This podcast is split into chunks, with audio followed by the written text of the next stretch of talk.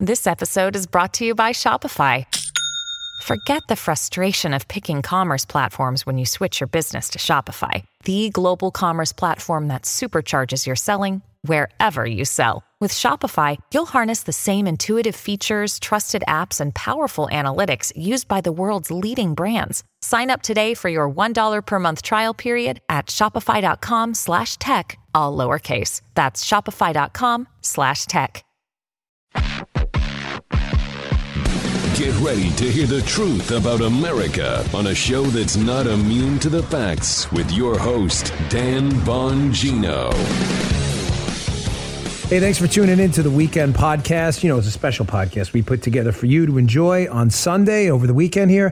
Features some of the best interviews we did in the radio show during the week with some guests I think you really want to hear from. You can hear them live during the week on my radio show. Just go to my website, bongino.com, click on Station Finder if you want to find out where you can listen. If you're looking for a firearm that's easy to transport, you got to check out the U.S. Survival Rifle from Henry Repeating Arms. It's a portable rifle you can put together and take apart in a few minutes. And then when you're not using it, you can store the parts in the little case it comes in. It's so small, it can be stored anywhere in a go bag, anywhere. It's light enough to carry everywhere. Comes in black and two different camo patterns. You can pick one up for three to four hundred dollars, depending on the finish. You can watch a few videos at henryusa.com/survival, and while you're there, be sure to order their free catalog. Henry makes more than 200 rifles, shotguns, and revolvers, and they're all made in America, backed by a lifetime satisfaction guarantee and the best customer service in the business. Go to their website. It's henryusa.com and be sure to order a free catalog. They'll send it with free decals and a list of dealers in your area. That's henryusa.com for a free catalog and decals and to see the Henry U.S. Survival Rifle. First up today is an interview with Senator Ted Cruz. We got his thoughts on the Russian invasion of Ukraine and the debacle the Biden administration caused over the Polish MiGs. He has some inside info on this. Check this out. Um, let me welcome to the show. I don't want to waste any more time. Very happy to have a, a really strong conservative up in the Senate. Senator Ted Cruz, thanks for joining us, sir. Dan, great to be with you. So, Senator, um, one of your colleagues, Marco Rubio, had Victoria Nuland up on Capitol Hill yesterday. Victoria Nuland doesn't have a lot of credibility with me. He was a central figure in the whole um, Spygate Russian collusion fiasco, but it was a very concerning exchange yesterday about this, what Victoria Nuland called a biological research lab um, in Ukraine. And it appears doing some homework on this that this was a long term effort with Barack Obama and Senator Lugar, a former colleague of yours, um, to to to help them build out this bioweapons counterproliferation uh, uh, operation in Ukraine. This is really concerning, Senator, because there's such a tri- crisis of truth right now in the media. You don't know what to believe and what not to believe. Um, as a guy who's read in on a lot of these things, I understand there's things you can and can't say, but your thoughts on this? Well, Dan, I agree with you that, that, that it is concerning that, that, that we had her testimony at the public hearing about a U.S. government facility uh, there in Ukraine that is at, at risk of being seized by the Russians, and, and that, that is troubling. Um, and at, at this point, um, I, I think a number of us in the Senate are focused on learning precisely what was being done at that particular lab. I, I can tell you I don't know the answer to that now. Yeah. I've already directed my team to begin uh, trying to get to the bottom of it. And I will tell you, getting answers from the Biden administration on just about anything is not easy. They stonewall practically anything you ask them, but but they they have not affirmatively told us uh, what was occurring there, and and so my staff is in the process of, of trying to find out the answers to that. Well, Senator, I asked you because you have a reputation up there on the Hill for being a very aggressive seeker of the truth. I'm trying to find a more eloquent way to say that, but and, and I appreciate that. You know, it's not cutesy time up there. Um, you're a skilled debater. You're a lawyer. Um, it's not cutesy time. You know, you want friends, go go out on a date, swipe right or left. Like I'm not interested in that. Um, I want answers from our elected people in a government run by consent of the governed. And uh, I, I, really appreciate that your staff is looking into that because we really are. We're having a tough time getting to the truth. Another uh, an, another um, another component of this, this Ukraine Russia crisis right now, where we're having a hard time getting answers, is the constant back and forth about these these these MIGs in in Poland. Yep. You know, uh, one story is well. Poland surprised us. Another story I'm hearing is, well, they didn't surprise us. We were pushing them to do it. And then when they did it and there was backlash, we changed our mind. I mean, what what is going on with this story with the MiGs yeah, in Ukraine? Sure. So, so that I can shed considerably more light on. Um, this weekend, I and the other members of the Senate had a video conference call with President Zelensky uh, in Ukraine. uh, and and it was he was in an undisclosed location. Um, he began the call by saying, "This may be the last time you ever speak to me or hear from me." And there's no doubt Russia is trying very hard to kill him right now. Um, he he said several things. One of the things he said that I think was very important. He said if the United States had imposed sanctions on Nord Stream 2, something that I was fighting for all of last year, he said if we had done that last year, Russia would not have invaded. Putin would not have invaded, uh, except for the fact that Biden waived sanctions on Putin and Russia and Nord Stream 2, which is what precipitated the invasion. But secondly, what he said on the question you asked is he said his number one priority. We asked him, "What do you, what do you need?" He said his number one priority is control of the air. He said right now the Russians have air superiority, and he said we need fighter jets. Uh, we need fighter jets. We have Ukrainian pilots who can fly them but but we don't have the jets to, to, to go head to head with the Russians. In Poland, they have a number of MiGs, old Soviet MiGs from when they were all behind the Iron Curtain. The Ukrainian pilots are trained in flying MiGs, so that's those are naturally jets that that make sense. Uh, Poland has been interested in providing them. What they wanted from the United States is some commitment that we would backfill and make F 16s available to replace them so that Poland was not left defenseless. The Biden administration, frankly, uh, is is timid and ineffective, and and to be honest, they didn't want Poland to provide the MiGs, and so what they were saying, their, their public position was, well, Poland is a sovereign country, so it's up to Poland whether or not to provide the fighter jets. And and the Biden administration was playing games by trying to blame it on Poland and saying, "Well, gosh, you know, the Poles just don't want to help Ukraine. Isn't that terrible? Not our fault." And and Poland yesterday, uh, in, in a move that was one heck of a move, just flew the flew the planes to a U.S. Air Force base. And now we have them, and they said, "Look, give them to Ukraine. They're yours." And suddenly, the Biden administration, that, that their lies were exposed and so yesterday, the Department of Defense said, no, we're not going to give them to Ukraine because they're scared of Putin. That This is all about Joe Biden and the entire administration.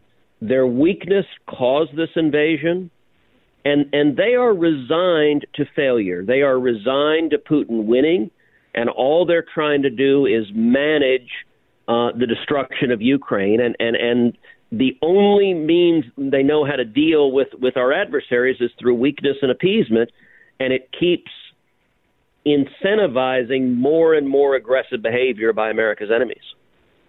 Senator, that is, um, thank you for that. That is very illuminating because I want the audience to understand w- what you're saying right. I mean, you, you, were, you said it fine, but summed up, the Biden administration's trying to have it both ways. I, I, this is what I yep. think you're saying.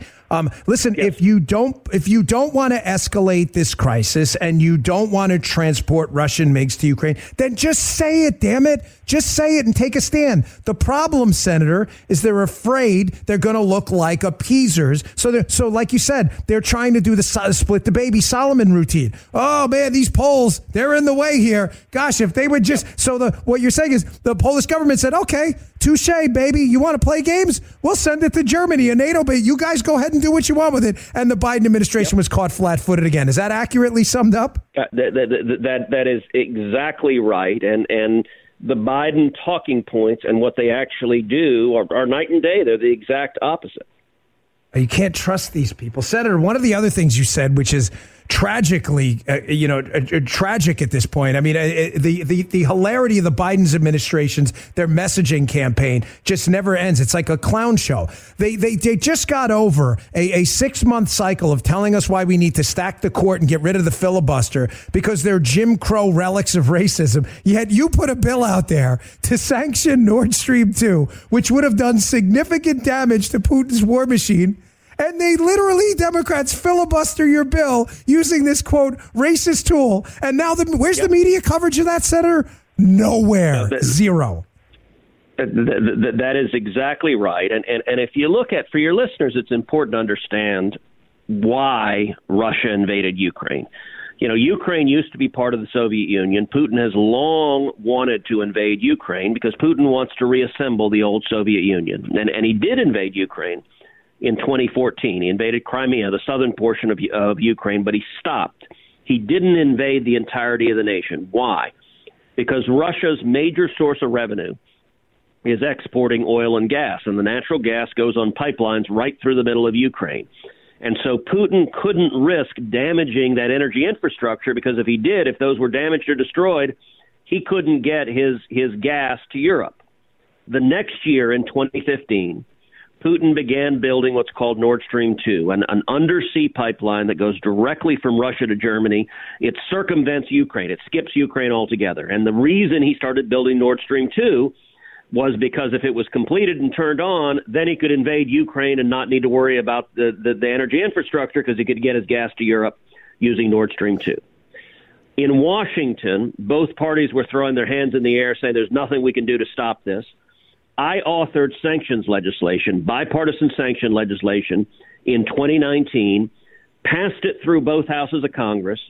President Trump signed my sanctions legislation into law, and Putin stopped building the Nord Stream 2 pipeline literally the day that President Trump signed my sanctions legislation into law. The pipeline was right. dead for over a year. Russia didn't invade Ukraine. And then Joe Biden becomes president four days after Biden is sworn in, Putin returns to building Nord Stream 2. A few months later, Biden formally waives sanctions on Nord Stream 2. He lets Putin complete the pipeline.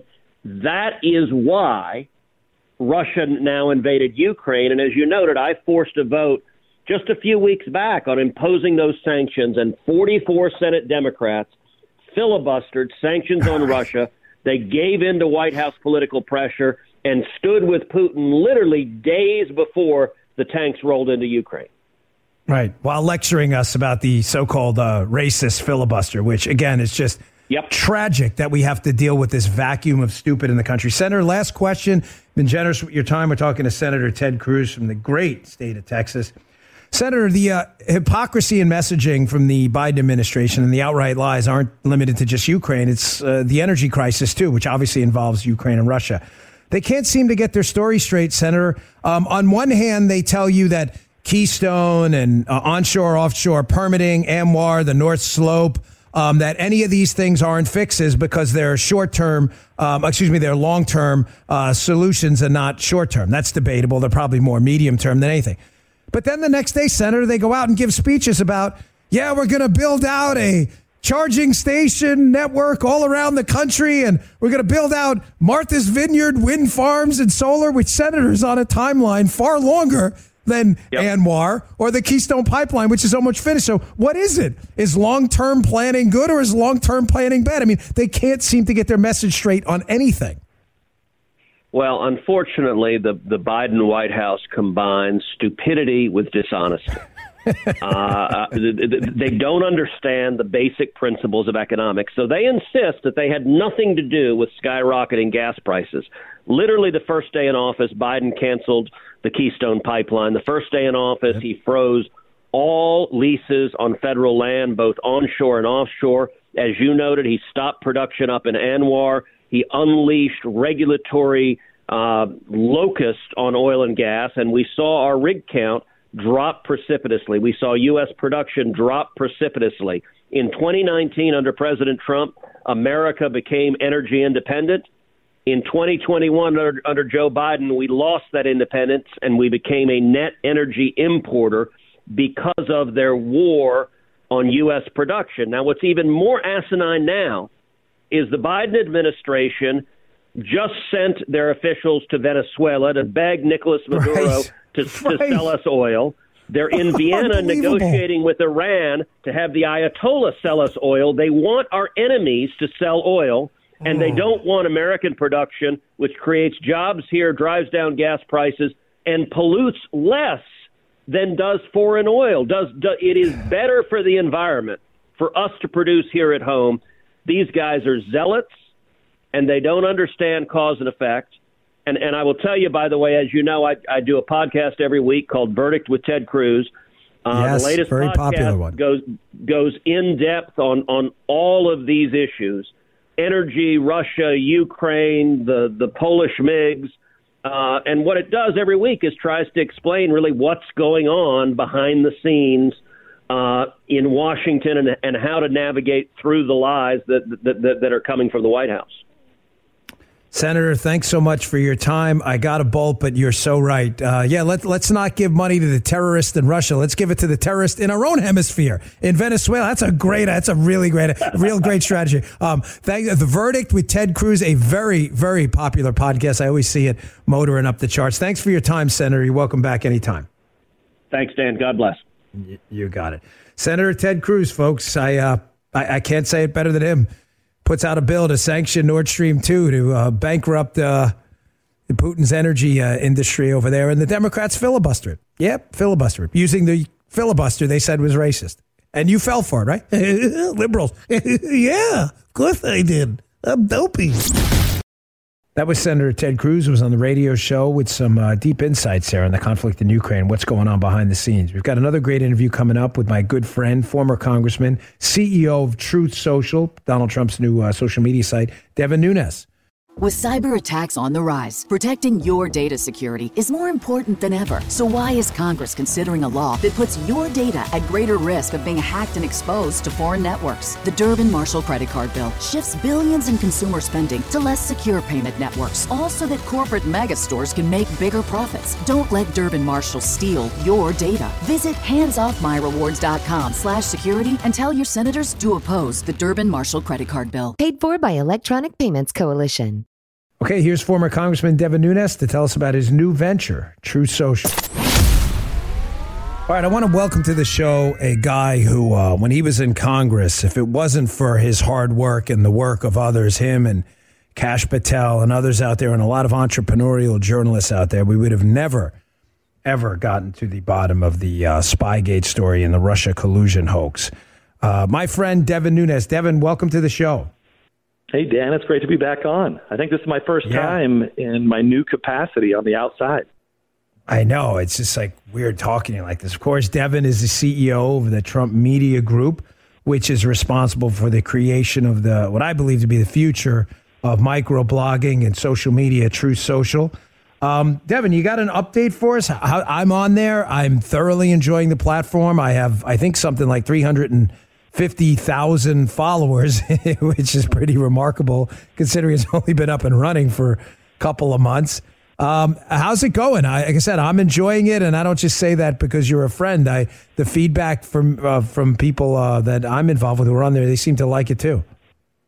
Yeah, Dan, uh, people are really enjoying it, and it's actually you say a couple of months. It's only been it's only been four weeks, and is that right? You know, already, you know, already it's just amazing uh, the people that are coming on the platform. And, and in fact, you know, we're trying to do this right, so we're going slow and methodical. So we have a lot of people have downloaded the app. We're only available on the Apple App Store right now, so you have to have an iPhone to get it. Um, we're continuing to let people on as we build out our our infrastructure, uh, and there it's it's just an unbelievable sight to see not only all the people that have joined, but you know the people that were now on a wait list as we as we get the capacity, we're bringing them on as quickly as we can. But it's really moving to see uh, the people uh, that are on there. I know you see them on on your uh, on your uh, site there, Dan, on your that are commenting on your account when you make posts. Um, people who have been banned from the other social media platforms, and it's moving. And there's people that are meeting each other again for the first time in three years since they got booted from whatever platform they were using, and it's it's very inspiring. So our goal here is to open the internet back up to the United States and the rest of the world. Uh, we're doing it slowly and methodically. Uh, we're we're doing it so that we're not reliant on any of the big tech tyrants, so that we don't have some of the things happen to us like happened to other companies. And we're building it all from scratch. So it's a it's a fun project to be a part of, and and it's inspiring and we're going to change the world. There's no question about it. And you're and you're seeing it, Dan, as just one of our early users. I mean, you were on our beta testing, and you're now uh, one of our largest users, and, and you see it on your feed because you know I, I know yeah. I, I look at what you post on Truth, and then I I go look at the other accounts, and how's it possible with the millions of followers you have on your other accounts that you're getting more engagement right. on Truth? with a tenth, a tenth of the followers. It's amazing with a tenth of the followers. No, the numbers. Yeah you know, they, they speak for themselves. And, uh, you know, it's, it's, it's funny. Um, you've seen the you know predictable you know uh, cornucopia of crap uh, left wing hit pieces. Oh, it's a right wing platform nonsense. It's this one. It's it's no such thing. It's a, and this is I think more of an indictment, Devin, of the media's bias than it is of these platforms. The platform, if I'm mischaracterizing this correctly, it's not a right wing platform. It's a free speech platform. As a matter of fact, I've noticed now some left wing trolls, if you notice this, Devin, are migrating over to Truth Social. Like I posted yesterday, I had a few people making fun of my hairline or whatever. Listen, there's a lot of material physically to make fun of me about. And I'm, I'm serious. I'll bet they were waiting for uh, to be banned or blown off the platform. But as long as you don't violate the terms of service, this is a free speech platform. It's not, there might be a lot of people with right wing politics on it, but it's not a right wing platform. That's just a hit piece. well, well, naturally, uh, it, it's it's funny. The, the the first people that got banned happened to be conservatives, so they had nowhere else to go. So when we're trying to open the internet back up, we're we're clearly going to get people that that tend to be more conservative. Well, that's because they were banned from the other platforms, not because they wanted to get off the other platforms. And and look, the other thing that we're trying to do, and you'll see it in some of my posts, is you know I call it that we're making social media fun again. So we're not there. You see a lot of content on there, and I'm and I post a lot of it. Like because our, our our pictures and our video are very good. We're using Rumble for our video that I know your audience is, is familiar with. Yeah. And yeah. you know, so so it's a place where you can share a video, you can share a picture, and you know, I'll put you know, my family made a lasagna the other night, um, so I posted that on there, and then everybody posted what they were having for dinner. So we're, we're trying to make social media fun again. We're trying to open the, open the internet back up. And you know, you go to the other sites, and you know, quite frankly, you want to see partisan and garbage and just kind of a sewer pit. It's the other sites. It's not ours. It's not ours. No, because, you're right. You know, I like to say you're right. We're, we're a family Twitter's friendly. become a, a cesspool. Yeah, Twitter's yep. become a cesspool. It really is. My team still uses it. I don't personally um, use my my personal account. My team does. Uh, and and disclosure, folks. Obviously, I am an investor in Rumble, as many of you know. Only fair for me to put that out there. But uh, you're right. I mean, I do. My Twitter account is still active, and I do use material for the show when I see things leftist tweet or sometimes things conservatives tweet that I find interesting. But I, you know, I don't just say it because it's a competitor to truth, which I'm really enjoying.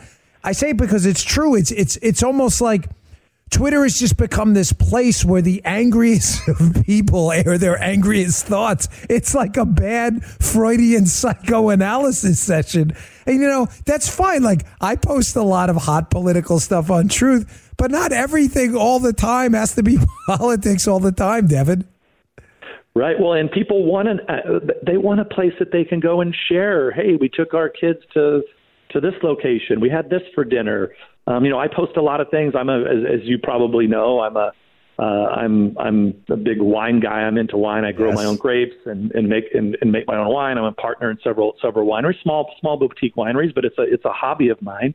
So I post a lot up there, uh, just about wine sometimes. So there's there's all sorts of, and, and this is what we need. We need a platform that's not just going to be about politics, but it's going to be about everyday life. That's the whole point. Social media. Imagine imagine that. And the other issue is is that you know we're not perfect, but you know we're going to have some bots or or essentially you know people that are you know uh, disguising themselves and you know they give themselves nasty names and they go you know and, and harass Dan Bongino. but right. but but you know look, but overall, I wonder and I continue to to question this. If you take the other social media platforms who brag about oh the millions of users, millions of users, well, it doesn't really count if it's some hack somewhere on either side of the aisle uh, that has 250 bot accounts. That's not; those aren't right. real people. So right. what you see on Truth is, you know, I don't have the, you know, we don't know for sure, but it seems to me like it's 99.9 percent actual real people, not just some you know some dude in his underwear in a basement that doesn't like Dan Bongino using 250 bots to make fun of your hairline. Yeah, eating eating hot pockets. You got to throw that in there. Those those guys in the room, they always eat hot pockets. Something about hot pockets in the left. No, you're right, and I can see it, Devin. I have actual metrics. We're talking to Devin Nunes, uh, former congressman, good guy, most importantly, and CEO of Trump Media Group, which is now responsible for the launch of Truth Social. I can see it because I have two websites, BonginoReport.com and Bongino.com, and we can obviously measure Uh, there are metrics out there of where the incoming traffic is coming from. So if my team posts an article on these other social platforms, you know, sometimes we'll get decent, okay traffic from there. Sometimes we won't. If we post a hot article on Truth, boom. I mean, we'll see the traffic spike almost immediately. My wife can watch it in live time, so that's accurate. But Devin, I wanted to ask you this because um, Truth is really filling a, a void uh, out there. There's never been a time, in my humble opinion, where free speech has been more important. I mean, Devin, we used to have the left on our side for this. 30, 40 years ago, you had a strong ACLU that, despite the fact that they had a lot of left leaning values, they actually stood up for, you know, the most abhorrent groups and their free speech because they understood free speech was the bedrock of American society.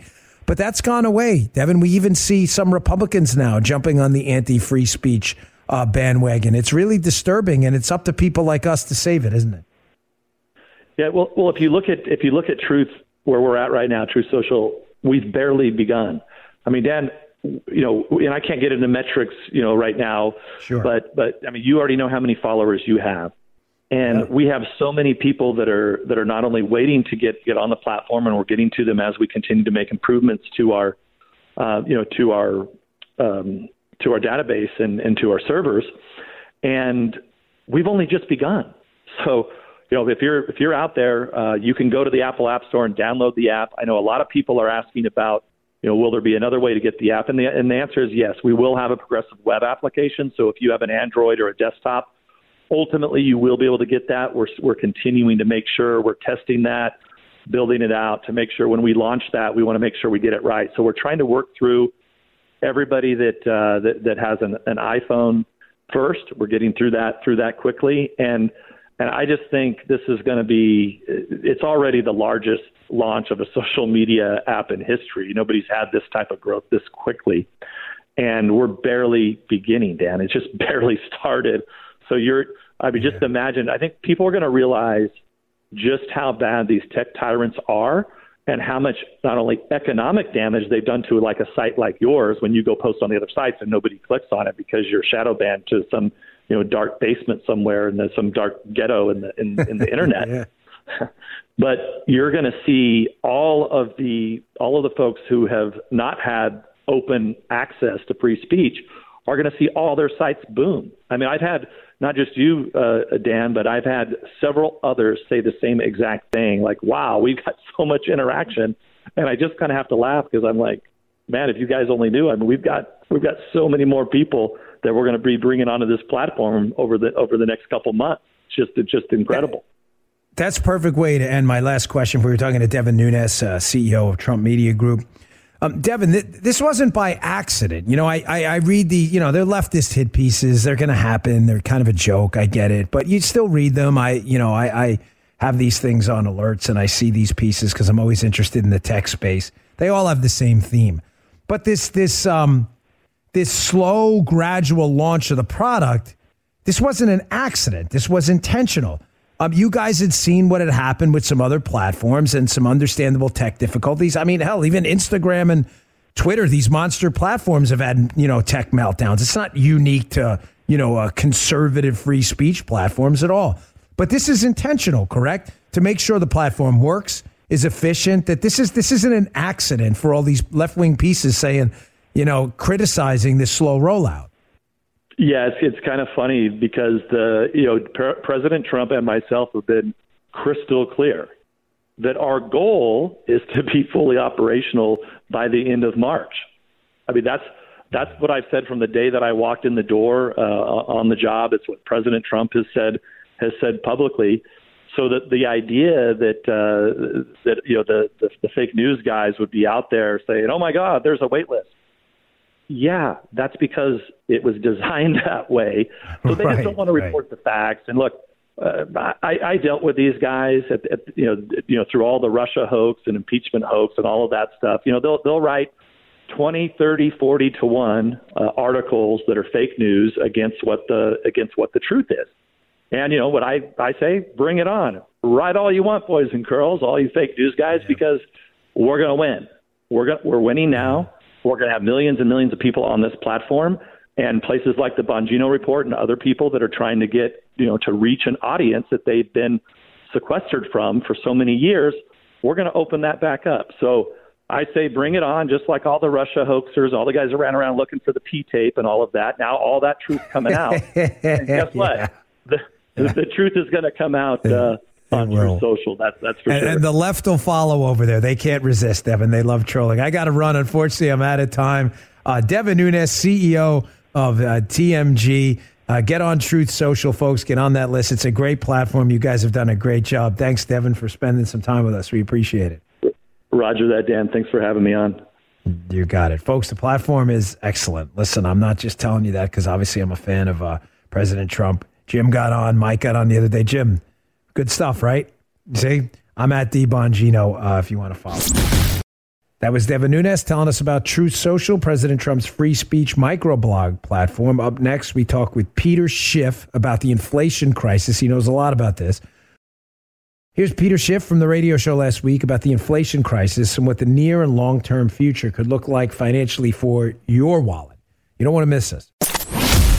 It's really important in this time of economic turmoil where you're getting slammed in the cojones every day with food bills and gas bills and rent bills and sticker shock if you're trying to buy a home to get you all the information so that we can talk to lawmakers supposed to be representing us so they can fix the problem they created. One of the guys I go to, I trust on these economic issues, who's been terrific and warning us about the pending inflation crisis for a long time, is Peter Schiff. Can check him out at schiffradio.com. Peter, welcome to the show. We appreciate you spending some time with us. Oh, happy to be part of the show. Thanks for inviting me you on. Got it. Of course, Peter. I uh, follow you. You've been warning about this pending inflation crisis for a long time. So, Peter, Joe Biden said this weekend that government spending, basically debts and deficits, um, have nothing to do with inflation, kind of echoing the MMT people, these modern monetary theorists, conspiracy theorists, I should call them. Um, is that true? Does government spending have nothing to do with it? They can spend whatever they want with no repercussions at all on the value of the dollar? Well, of course not. I mean, there's no such thing as a free lunch. I mean, if you look at what the U.S. government is spending in the most recent fiscal year, not what they're projecting for the next year, but just the year that just passed, the government is spending about 55% more money than it spent in 2019. So you had better than a 50% increase in the size of the government because you measure government by what it's spending. And every dollar of spending has to be paid for by the people. I mean, because you don't get all that government for nothing. We didn't have any official tax increases to cover that 50% increase in the cost of government. So, how is the government paying for all this stuff that we're getting if it didn't raise our taxes? Well, with inflation. The Federal Reserve is printing the money so that we don't have to pay higher taxes. So instead, we pay higher prices. So every time you go to the supermarket or you write your rent check or you go and fill up your car with gasoline, don't think about you know Putin or COVID or some exogenous factor or greedy corporations. You are paying a tax.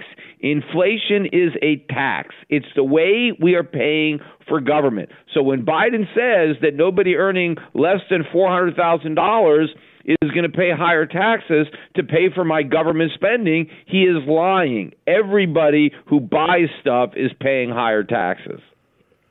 Talking to Peter Schiff. You can check him out at schiffradio.com. Peter, one of the things that bothers me about this is, you know, I'm I was a middle class kid. My father was a plumber, my mother worked in a grocery store. I don't come from some silver spoon background. And the middle class is the bedrock of American prosperity. It just is. It's where all the money is. They, you know, there's a lot of very wealthy people, but the majority of the money is with this rather prosperous and large middle class. Inflation is particularly pernicious for the middle class and people in lower income categories. When you think about the things they have to buy, you know, f- we all have to buy them, but as a percentage of their income, food, fuel, rental payments. Uh, this does real damage to their wallets. You get rich and wealthy folks, Peter. They can buy TIPS bonds and and hedge with gold. Uh, I know you're a big advocate. I have a pretty large portfolio of gold myself. I mean, I'm pretty hedged. I, I, real estate, things like that, that can go up with inflation. The rich can actually benefit in some ways from inflation, but it really destroys the prosperity and potential prosperity of the poor and middle class, doesn't it? Well, absolutely. It's the, the poor and the middle class are disproportionately impacted in their standard of living. Because obviously, you know, if you're a billionaire, you know, you don't really care what food costs. So it right. does, you know, the food price can triple and you're not going to notice it. But obviously, if you're clipping coupons, if you're living paycheck to paycheck, and all of a sudden your food bill doubles, that is a big deal. I mean, now you have to figure out what you're going to give up so that you can continue to eat. But it's not like wealthier people aren't impacted by inflation because inflation could actually erode away the real value of their investable income. And therefore, what what ends up getting reduced in a highly inflationary environment is investment on the part of the rich that might otherwise grow the economy, increase the labor productivity of workers. And so it doesn't affect their standard of living, but it does affect their ability to invest, which undermines the economy. And certainly it will impact their charitable giving. I mean, potentially the rich won't be as rich if uh, the value of their earnings is being destroyed by inflation. And so after they finish buying food and doing all that, they have a little bit less left over to give to charity. And so now you have a, t- a situation where people are more in need of charity because their cost of living is going up and they're not going to get as much because everybody is getting hurt by inflation. It's just the question of degree. Yeah, that's a good point. Peter, is this situation going to get worse? My fear here is that you know, inflation can be delayed. It doesn't appear in the economy right away. The M2 money supply has grown dramatically. I was looking at some numbers today from uh, 15 trillion to 20 trillion over the, just over the period of a year or more. Um, 21 trillion, I think, actually. So we're talking about 6 trillion more of money floating around, both digital and currency wise. Um, this is a delayed response, typically, the inflationary response and the actual prices we experience. That money hasn't oh, filtered yeah, way, its way through the economy. Is it going to get worse? Of course. I mean, because a lot of what we're experiencing now, as far as price increases, these are the delayed consequences of the inflation that was created long before Obama uh, became president. We have been creating inflation throughout the last decade or two decades, ever since Greenspan really was running the Fed we've been printing a lot of money and kicking the can down the road. And I've been warning for years that a day of reckoning was coming and that the problems that we were going to ultimately have to reckon with were going to be much worse because of our delay. And so we're really just at the beginning of this wave. For years and years, the Fed printed money. They called it quantitative easing, but it really was just inflation, debt monetization. And all the while, they acted as if there was no inflationary uh, consequence because they were looking at the CPI and they kept saying, oh, look, the CPI is under 2%, when the CPI is highly rigged, it was reverse engineered. Uh, to understate price increases. Prices were going up by more than 2%. We just were not recognizing that. Meanwhile, the inflation was showing up in stocks and bonds and real estate in our exploding trade deficits where we were relying more and more on imports to keep a lid on prices. But now all that is blowing up. We're just beginning to see the delayed consequences. And this is going to go on for years and years. The price increases that we've experienced so far are just a small down payment on what's going to come in the months and years ahead we're talking to Peter Schiff, chief economist and global strategist at Europac.com. You can also check him out at schiffradio.com. You know, Peter, I've been following you for a long time, and you have been warning about this. That's not some fairy tale. I've heard you do it multiple times, and they laughed. Uh, a lot of people laughed. Oh, that's crazy. The great moderation is here we figured out how to print money with no consequences. And um, unfortunately, nobody's laughing now. Um, the economy's in real trouble. I saw a number today predicting 7%, if not more, inflation next year. But is there an alternative to this broken Fed based system here? I'm going to play some Thomas Sowell clips later after you hang up. But um, the Fed based system clearly hasn't worked, Peter. Uh, the, whatever they tell you they're doing, they're not doing. They have been on the wrong side of just about every economic prediction about inflation in the last 20 years. Is there a viable replacement for that? Yeah, of course there's a viable replacement. I mean, you could go back to what existed prior to the Fed. And even in the early days of the Fed, it wasn't nearly as bad as it is now when we were still on a gold standard. So even though we had a Federal Reserve in 1913, they remained somewhat restricted in their ability to print money by the gold standard up until 1971. So we have to go back to the type of monetary discipline that the founding fathers envisioned for this country and that they wrote into the Constitution. And when you talk about the middle class being the backbone of the American economy, the middle class didn't just come here by accident.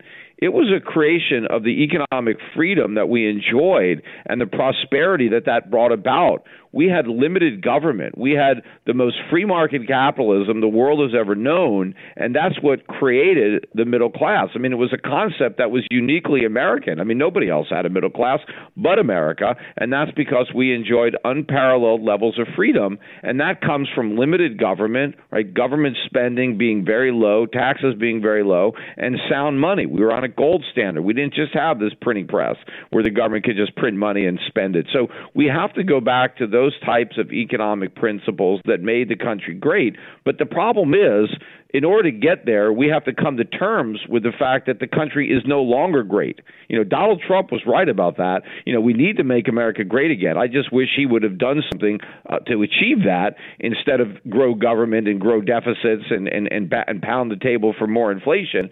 We have to come to terms with how screwed up the economy is because of years and years of bad monetary policy and bad fiscal policy. So we have to pay the piper for that. There is a, an atonement, but then we can do the right thing. Then we can you know put in place the foundation to rebuild what the government destroyed and you know we do have a lot of technology that didn't exist 50 years ago, 100 years ago.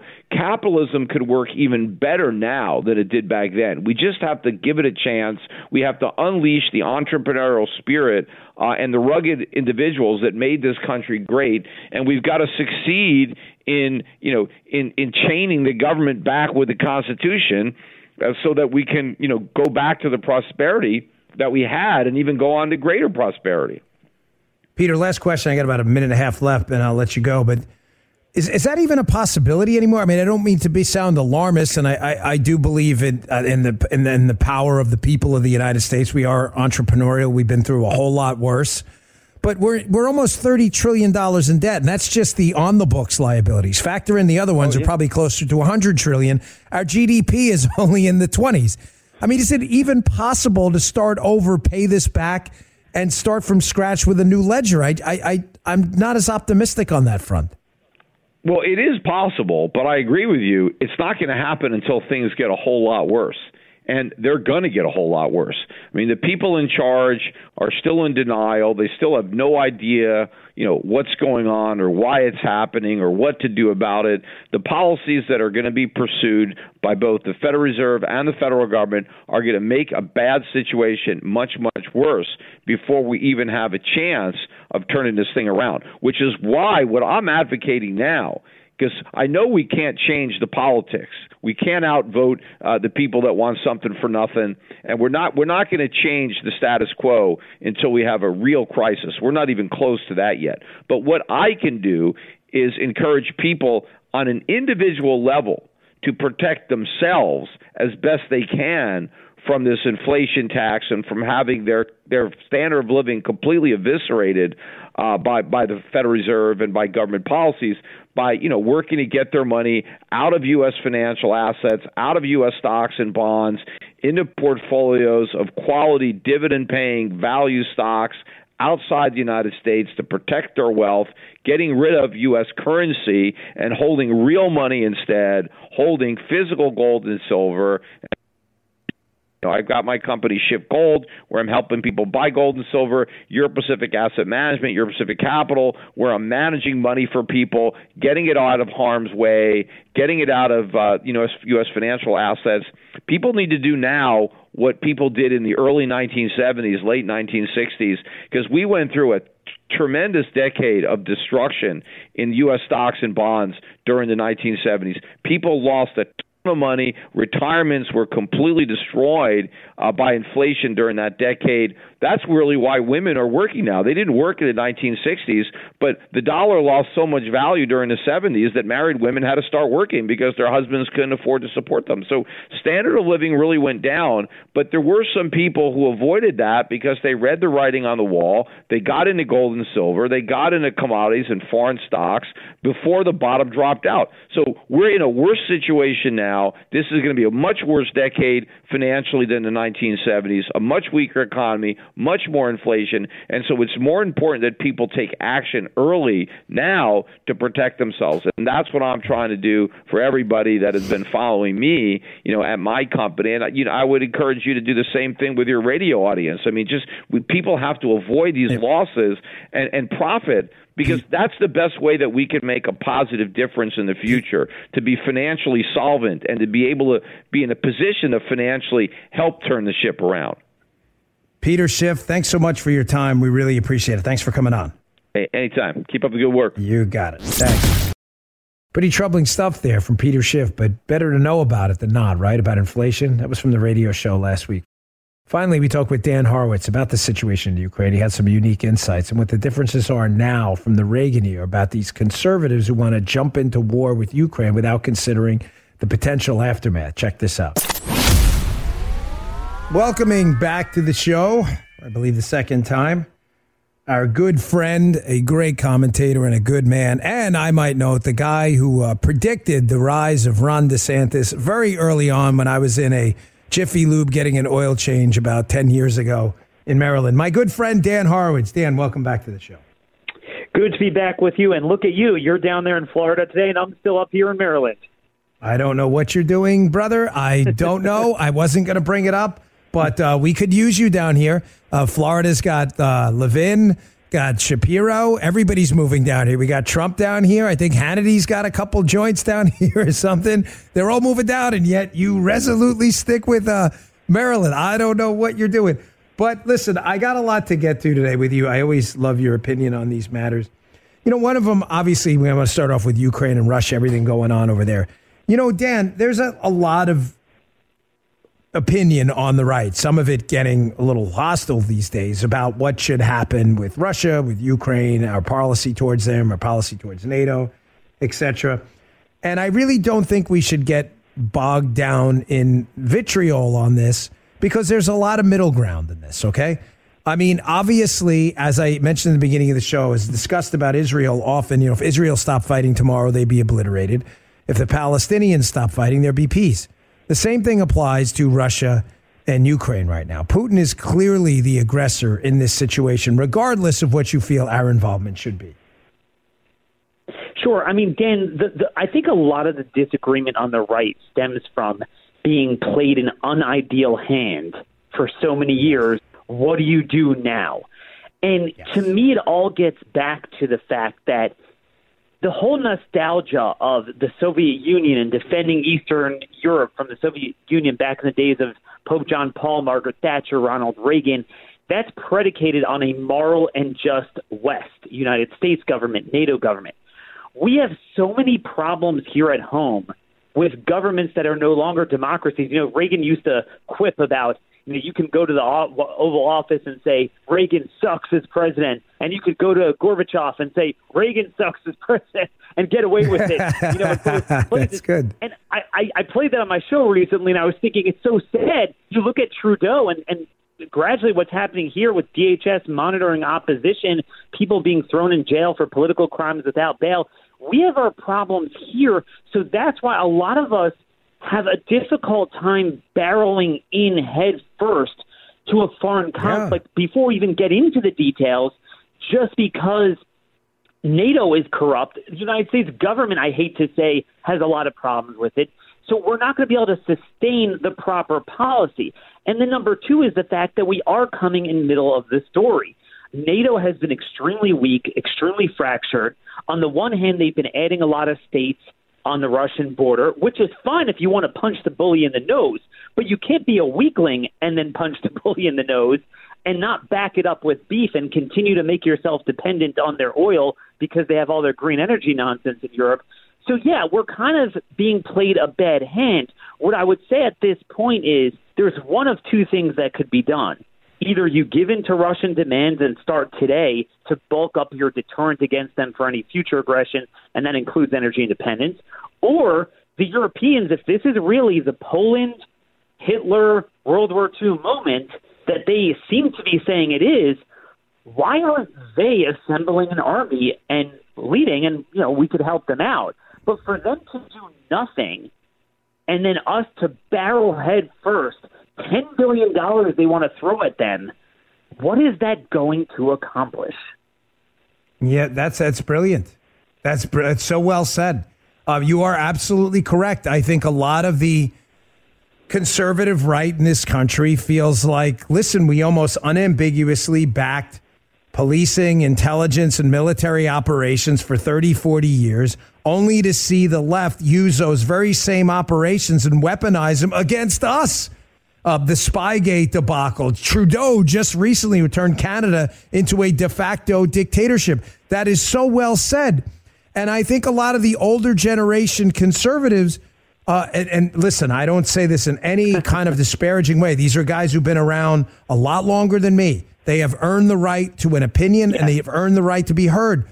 But I think they're viewing it through that older Reagan era lens. And Dan, we're just not there anymore, number one. And number two, listen, even if this was the equivalent of a new Third Reich, Vladimir Putin, Hitler did not have access to thousands of nuclear warheads. It would have it would have unquestionably changed the calculus of World War II. Wouldn't have changed the morality of the mission and the immorality of the other side, but it unquestionably would have changed the strategy.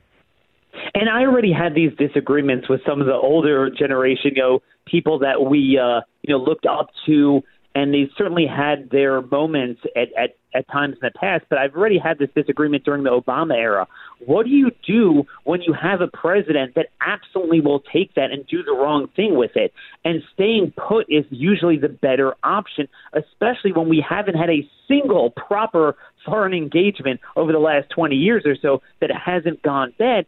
And then there's also the other part of it, too, that some of the older generation conservatives don't know how to reinvent, reinvent the wheel. So there's like an algorithm. Okay, abortion, guns, taxes, Soviet Union, like, you know, something that they remember and they could put into a paradigm. But we're stuck now with something very different. It's this Western oligarch of corruption. That It's not a matter of the Biden administration, it's something much broader than that. It's in all the Western former democracies. Um, it's the cancel culture. It's the soft fascism. It's the COVID fascism, which, by the way, is still not over with. I'm getting heartbreak-broken emails from military service members that to this day are, are being forced to get the jab that doesn't work, and, and healthcare workers, people being denied kidney transplants. Putin did not end COVID or COVID fascism. And some of us also do resent the fact that this is taking away from where the focus needs to be domestically. That's the border crime and frankly, and I don't want to say names, but you know what I mean. Some of these guys have been awfully muted on on the Super Bowl liberty issues of our time, and then when it comes to Ukraine, like those testosterone levels go from zero to hundred. I'm like, whoa, right. whoa, wait a minute. You know, I'm a little bit insulted here. You know, I mean, if, if they were lying down on the tracks the last two years, I, I could forgive that. But but really, like that's where you're going to throw it all out. I know. No, I get what you're saying. I mean, I've got to give up this show because of it. I mean, it's the real penalty for me. It's something I enjoy, but down the road, it's I made that decision, and yeah, I get it. I get what you're saying. Um, one last thing, and I want to get to COVID stuff because you've been just incredible. If you're not following Dan on social media, um, please do. Daniel Horowitz, his, his accounts are amazing. The information's incredible. But you just brought up a great point. Before we get into the next foreign intervention. By the way, nothing even close to what we were involved in, in Afghanistan and Iraq. I mean, we were never dealing with a country with thousands of nuclear warheads, right? You bring up a great point. Like, can we fire the people who lost our last three? Uh, you know, w- wars we got involved in, and, and and look at a new strategy before we get it. I mean, it's easy to get into a war, right, Dan? It's just really hard, as candidly even Biden learned, to get the hell out of one. Can we just fire those people first before we jump in another one? This is the problem, and and I I call Ukraine the fourth vaccine for two reasons. It's kind of a double entendre. Number one, well, you know, this is the fourth vaccine because it has to distract from the failure of the third one. Um, so this is the way they have this off ramp to distract from what they're doing. But also, it's in my view it's the fourth catalyzing event of the last few years that the media indulged in a way that's unprecedented. Um, and, and this is what they do. You know, Dan, do you support cops putting knees on people's necks? Do you support sacking the Capitol? Do you support allowing grandma to die? So this is, do you support Putin killing people? And and the isolated point is like, well, no, but where's this coming from, and where's this headed? And you know, when, when I saw it too, I hate Putin. I you know love dead Russian soldiers. I have that nostalgia too. Yeah, beat the Russians. But when I saw this social media orgy. I mean, I've never seen a time they were waving Ukrainian like foreign flags at a State of the Union. Republicans are all into that, and it's like never have I seen them do so much, but do so little. Meaning, no, it, it, you're you're so right. The propaganda no, no is everywhere. France, Germany, yeah, the... England, w- assemble an army and go attack them, and I'll help you. But if you're not going to do that, didn't do nothing and have America dump in 10 billion in weapons, which I don't even know how you get them to them. They're, they're surrounded now, but okay, whatever. Um, how is that not going to just kill more people? Putin is not going to move off at this point. Um, we all agree that Trump would have deterred, but but he's not there. Um, and you got to play with the hand you have. And it's drill, baby, drill. It's you know vitiate the Iran deal. That's another thing coming up. Uh, you know Biden is doubling down on that. Russia has earned a lot of profit off of that. Um, energy independence is kind of like the ivermectin hydroxychloroquine of of yeah. this issue. That's what would yeah. work. That is the linchpin, but that's what they're blocking. We're talking to Dan Horowitz. Uh, Dan, what's the name of your podcast, by the way? I want you to be able to get a plug in there. Sure. See, see our podcast at, at, at The Blaze on iTunes, Stitcher, anywhere. Um, and and look, it's not popular what I say, but it's always different from what you're going to hear in the news. No, no, Dan, listen, uh, I you I've known you a long time, man. You have never ever been. Uh, I, I see this avatar going around on Twitter, and it's funny. It's that uh, the the meme of the of the gray face guy. I forget what they call it, but uh, it's basically the lemmings on the left, and it says I'm for the latest thing. Like that's how it is now. Like that. I mean, I know what you're talking about by the social media orgy over Ukraine. The same people who read Ibram Kendi, who are like. Future discrimination is the only remedy for discrimination. In other words, a guy who recommends racism in the United States, they read him and love him. They're like, I stand with Ukraine. You don't even stand with the United States. The hell you mean you stand with Ukraine? It's like, dude, I get it. You're for the latest thing. I totally get the latest thing. And, and these conservatives are like drunkards that wake up the next morning with a hangover and they swear never to get drunk again. They swear they're not going to buy into right. the narrative. You know, they all uh, bought into January 6th. They all bought into BLM at the beginning. They all bought into COVID fascism at each, you know, then when the lockdown wasn't popular in the man. Dan, even the Iraq War, even the Iraq War, the yellow cake and, and WMD, like it was all was crap, all man. That. Like how many times did we? I oh, listen, I was Dan. All for that, I, and I learned. This is why I love you. You do not lie. You're right. You and I was a lot of these things I got baited into too, and then you realize a few days later you're like. This kind of sounds like the same thing that screwed me over before. Like, I'm not doing this again. I'm not. And then all the Zelensky memes and all these the Snake Island and all these like heroism. Like there's no way yep. that's organically coming from Ukrainian people. There's something much bigger in the Western media, and I don't know if it's that they plan on using the crisis to shut off energy to you know save uh, save another life. Help other people. Don't support Russia, and then somehow that leads to the Green New Deal. Is that the new COVID fascism?